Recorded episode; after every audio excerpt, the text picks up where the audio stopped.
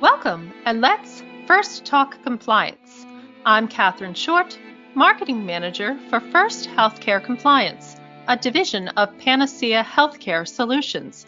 Thanks for tuning in. This show is brought to you by First Healthcare Compliance as part of our commitment to provide high quality complementary educational resources. Please show your support by taking a moment to provide a review on Google, Facebook, or iTunes, and be sure to follow us on social media and subscribe to our YouTube channel.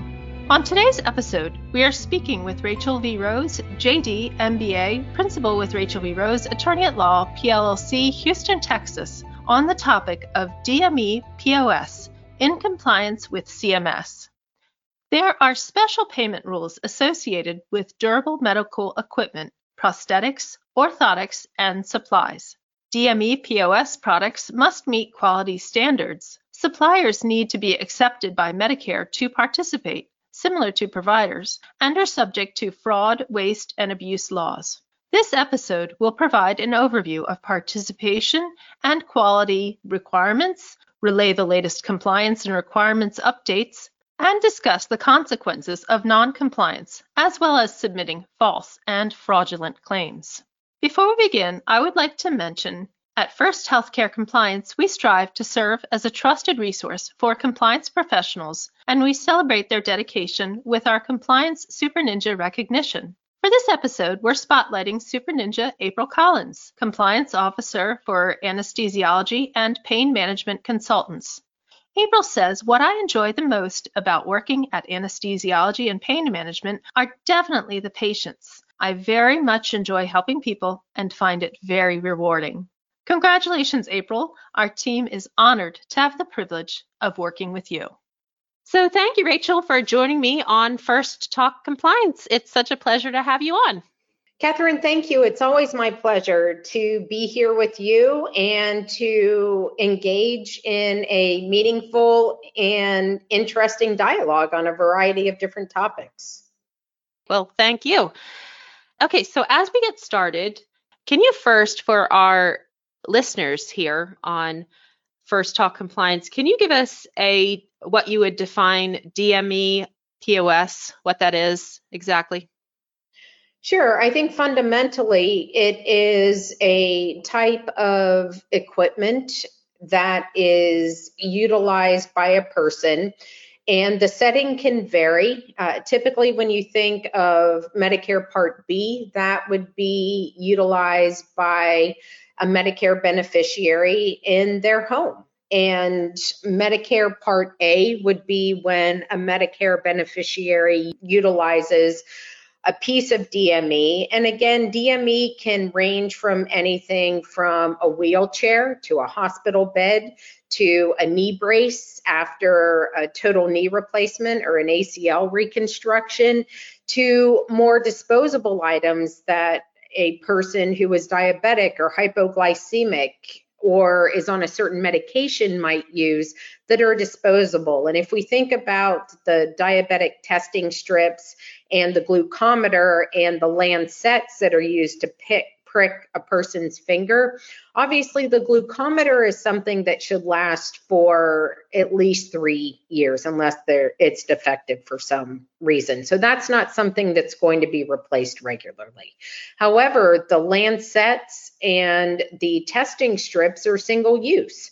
So that's something that is disposable and can be discarded. So those are kind of the range and types of items that would be considered a durable medical equipment and the types of settings in which they could be utilized, whether it is a skilled nursing facility or an acute care hospital, which would be billed in a different manner than if someone is for again, as an example, diabetic and utilizing the glucometer, lancets, and testing strips on a regular basis. It's important that a person appreciate the difference between a long term care facility, which in fact could be a person's home, and Medicare Part B would apply, or a skilled nursing facility. And while a person is in a SNF, as they're called, for that 100 day period or shorter, depending on what they happen to be there for. It could, in fact, be a uh, Medicare Part A submission instead. Could it include oxygen tanks or medical foods or nutrition or things like that? Or in this case, are we only talking about just equipment type of things? Um, I didn't know if you could, if you would be able to clarify that, or is there some kind of difference? Sure. So going back to just DME POS, that actually stands for Medicare Durable Medical Equipment, Prosthetics, Orthotics, and Supplies. And you really brought up different rungs of items. If you're looking at certain prescribed nutrition items, that actually might fall under a pharmaceutical, which is separate from DME POS and it's separate for a lot of different reasons. So one would have to make sure as to what category a particular item fell into, whether it falls under a pharmaceutical drug type item or if it falls under a DME POS. Specific to oxygen and oxygen equipment, there's actually a fee schedule related with that. And the Consolidated Appropriations Act of 2021, which is found at Public Law 116-260 and was signed into law on December 27th of 2020 and effective April 1st of 2021 actually eliminated the budget neutrality requirement set forth in a provision of the Social Security Act for separate classes and national limited monthly payment rates established for any item of oxygen and oxygen equipment. Now, no doubt the pandemic had an impact on that because, as anyone is mostly aware, a lot of the issues associated with COVID were respiratory in nature. Right. Um, actually, can we discuss that? So, how is COVID 19 impacting the supply or procurement of DME POS? So, in terms of the claim submission process, a standard written order from the provider is still required. And I'm using the outpatient setting and not inpatient. Obviously, with a standard written order, you have to establish medical necessity. And if a person has COVID and they have the residual tests that substantiate the respiratory issues associated with it, meeting medical necessity should not be an issue. So, making sure that the requirements for the claims on both the provider side and the supplier side are being met, those really have maintained consistency throughout the pandemic, so to speak. When you start talking about the supply chain side of the equation, as we saw from the outset, even with things such as gloves and masks and gowns, there has been a an impact on the supply chain side across. And it just depends on where a person is and what the issues are at any given time. The last part of that, which is important and which may be, again, given consideration in light of the requirements of a particular code or what's usual. And I mentioned the Lancets for diabetic testing strips. Different people with diabetes may be required or have have a need, I'll say, to test themselves more than before each meal. And the reason could be if they're engaging in an athletic type of activity or they feel a little wonky because they could have come down with a certain medical condition or a virus or something like that, you could see an increase in their use of Lancets and testing strips. It doesn't mean they're acting outside of an abnormal use for their particular individual situation, but it is imperative that a medical provider document that and then that is translated to the supplier. With oxygen and oxygen equipment, as you can imagine, there are CPAP machines, there are BiPAP machines, in addition to, I believe, what you articulated earlier with the Rolly oxygen tank, right, where a person has a tube that typically goes into their nose, right, and has two nostril prongs right. with it. So mm-hmm. again, there might be a reason that Medicare typically approves, and I don't know the number, so I'm just giving a number, five of those tubes a month. I don't know. But because of COVID and other factors that an individual may have to deal with, the provider will say, well, I want this change more often because bacteria could right form in there and I don't want that to be reinfecting the patient. So he may request, he or she may request 10, 20, 30 and as long as that again meets medical necessity and then it's brought to the attention of the MAC so a potential waiver could be gotten and approved, then there should not be an issue. It's when it's just a carte blanche, I'm just going to ship items, right, without either an, SWO or other requirements and documentation in place. If you're just tuning in, you're listening to First Talk Compliance brought to you by First Healthcare Compliance as part of our commitment to provide high quality complementary educational resources. We help create confidence among compliance professionals throughout the United States. My guest today is Rachel V. Rose, JD MBA, principal with Rachel V. Rose, attorney at law, on the topic of DME POS in compliance with CMS. Please show your support by providing a review of First Healthcare Compliance on Google or Facebook. You can also follow us and subscribe on all forms of social media.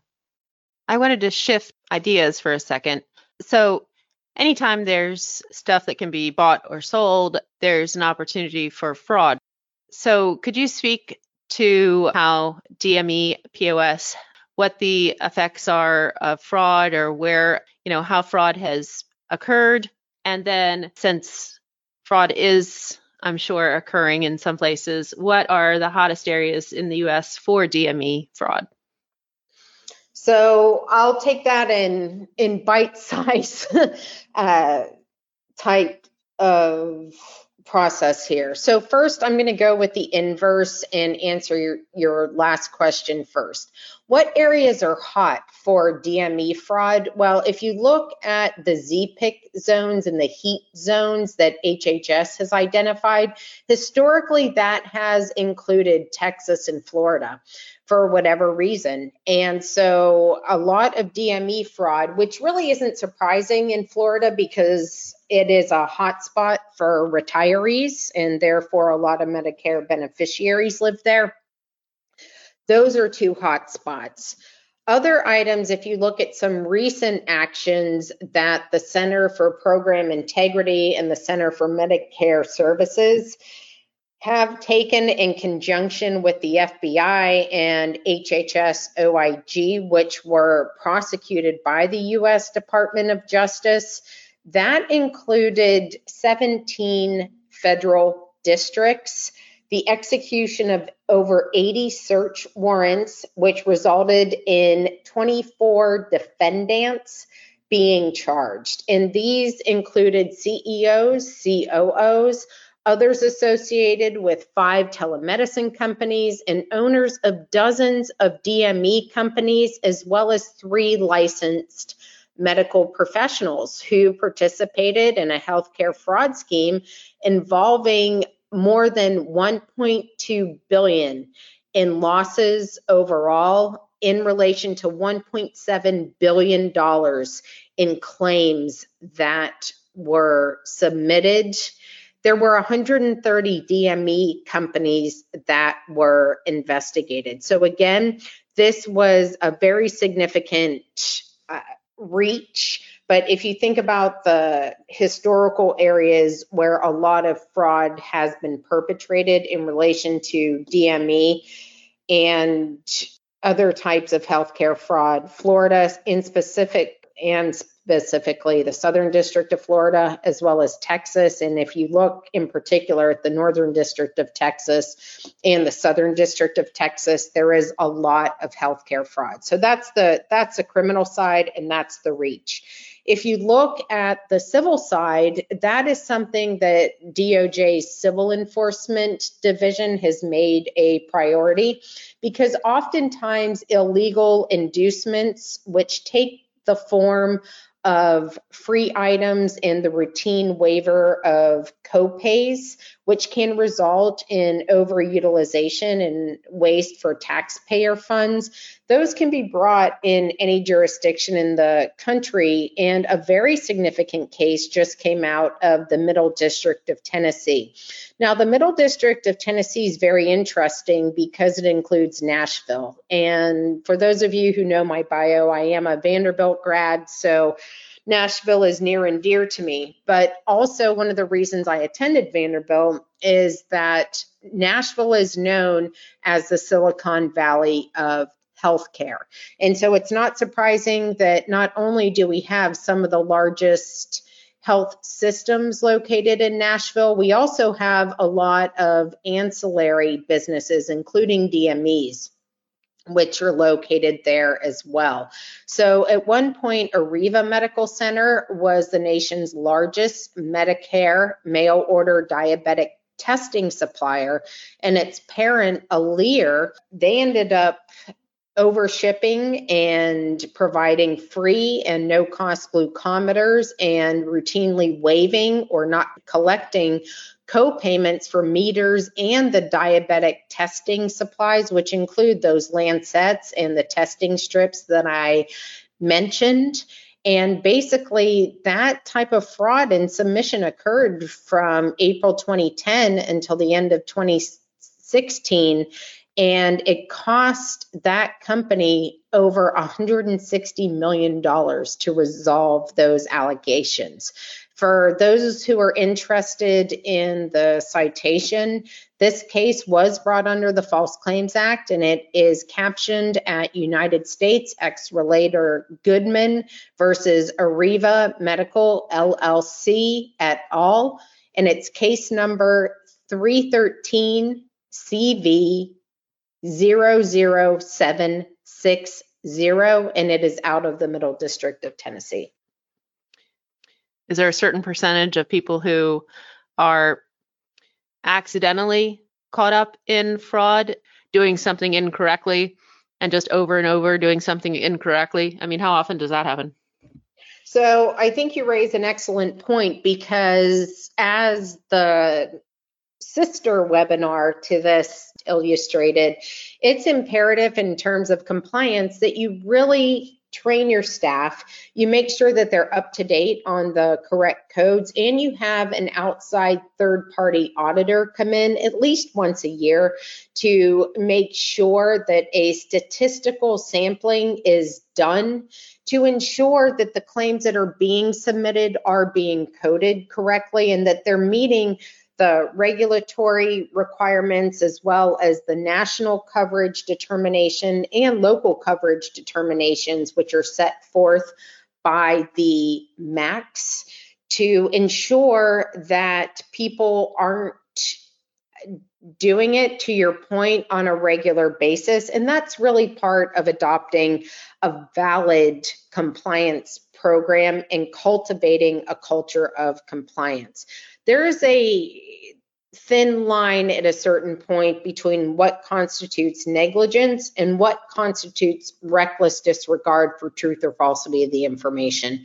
And that's where having the ongoing training and everything else can be absolutely critical to the success and viability of an organization and avoiding and mitigating the risk of an enforcement action, whether it is through an administrative agency such as HHS and OIG or through a whistleblower case under the False Claims Act.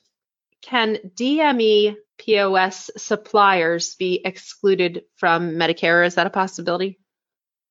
Absolutely. And they because they are a participating provider they are just as susceptible as any other individual or entity from being excluded by medicare or alternatively having to enter into a corporate integrity agreement. Okay and what type of items should auditors consider so, a type of item that an auditor should consider one item is making sure that that SWO, the standard written order, is in place. Secondly, making sure that it's updated annually. Third, making sure that the medical record documents the medical necessity from the provider side and then from the supplier side making sure that that SWO is on file that they have all of the appropriate signatures that they're not stamped and that they're meeting both the national coverage determinations and local coverage determinations in addition to the regulatory and Medicare manual requirements. Finally, on the DME side, the number of items and the waiver of copays should also be looked into. Okay, I think I just had one last question, and if you could just expand on how a either hospital administrative team or even a practice administrator in an office could cultivate a culture of compliance. Okay, so cultivating a culture of compliance is a phrase that is set forth by the government. And cultivating a culture of compliance is really realistic. And just like HIPAA in the final omnibus rule, which is at 78 Federal Register 5566, and it was published on January 25th of 2013, states you can't get a certificate, right, for being HIPAA compliant. And the government says they don't accept that. Sure, you can get training certificates. You can indicate that you strive to cultivate a culture of compliance. But the minute someone posts something or sends a bill out to the wrong person, you're no longer compliant with HIPAA, right?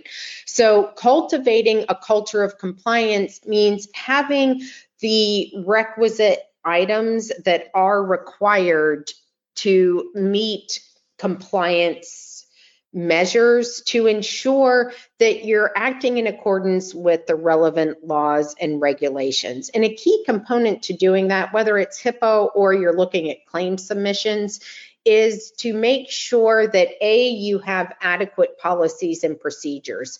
B, to make sure that your staff and providers are trained on what is accurate and truthful and what needs to be substantiated in the medical record and also what needs to be sent to the supplier. And then on the supplier side, what they need to keep and what they need to provide in the event of an audit, right, by either a recovery audit contractor, a ZPIC contractor, or a MAC contractor with the government. So all of that is absolutely uh, critical to document and then ensuring that you have the third party person come in and articulate to people where mistakes have been made if there's a requirement to pay the government for back overpayments that you weren't aware of and the risk that comes along with that. So, cultivating a culture of compliance, again, it needs to be done in substance over than form. And I always like to use the Tommy Boy movie example. I can crap in a box and stamp it guaranteed, then I'd have a guaranteed piece of crap. You don't want the guaranteed piece of crap. You want something that guarantees a product, or in this case, a compliance program that is absolutely substantive and in good faith when the government comes in or a lawsuit, God forbid, ensues, that you as an organization or a hospital executive team or an individual providers team or a DME company can say, you know what, we didn't just give this lip service. This is what we do in order to make sure that we're adhering to all the regulations. And even if some items got through, it can be a very significant mitigating factor in terms of the amount of the penalty or the corporate integrity agreement being assessed or not being assessed. It is a very dynamic area and a very dynamic time. And I think the more proactive organizations could be is where transitioning out of COVID and getting out of this treading water period to really moving forward uh, personally and professionally, I think that's going to become more and more of a focus for the government. Okay, thank you, Rachel, for this comprehensive presentation. And we haven't had a presentation like this from this perspective. So I very much appreciate you sharing your expert advice with us. So thank you for being on. Do you have any other words of advice that you'd like to leave with us concerning our presentation today about durable medical equipment? The only items that I would reemphasize are when an entity implements a compliance program and tries to cultivate a culture of compliance, make sure that it is robust, that it's reviewed at least annually, and that training is included with that. Because when the government comes in, and if you're on the receiving end as a defendant in a False Claims Act case or a love letter from HHS OIG, you can potentially have a mitigating factor by having valid and robust compliance program. But again it has to be genuine and they do look at the substance over the form of those types of programs. Okay well thank you so much for being on first talk compliance today. And thank you Katherine. And thanks to our audience for tuning in to first talk compliance you can learn more about the show on the programs page on healthcarenowradio.com and lend your voice to the conversation on Twitter at FirstHCC or hashtag FirstTalkCompliance. You can also email me at Katherine Short at FirstHCC.com. I'm Katherine Short of First Healthcare Compliance. Remember, compliance is the key to achieving peace of mind.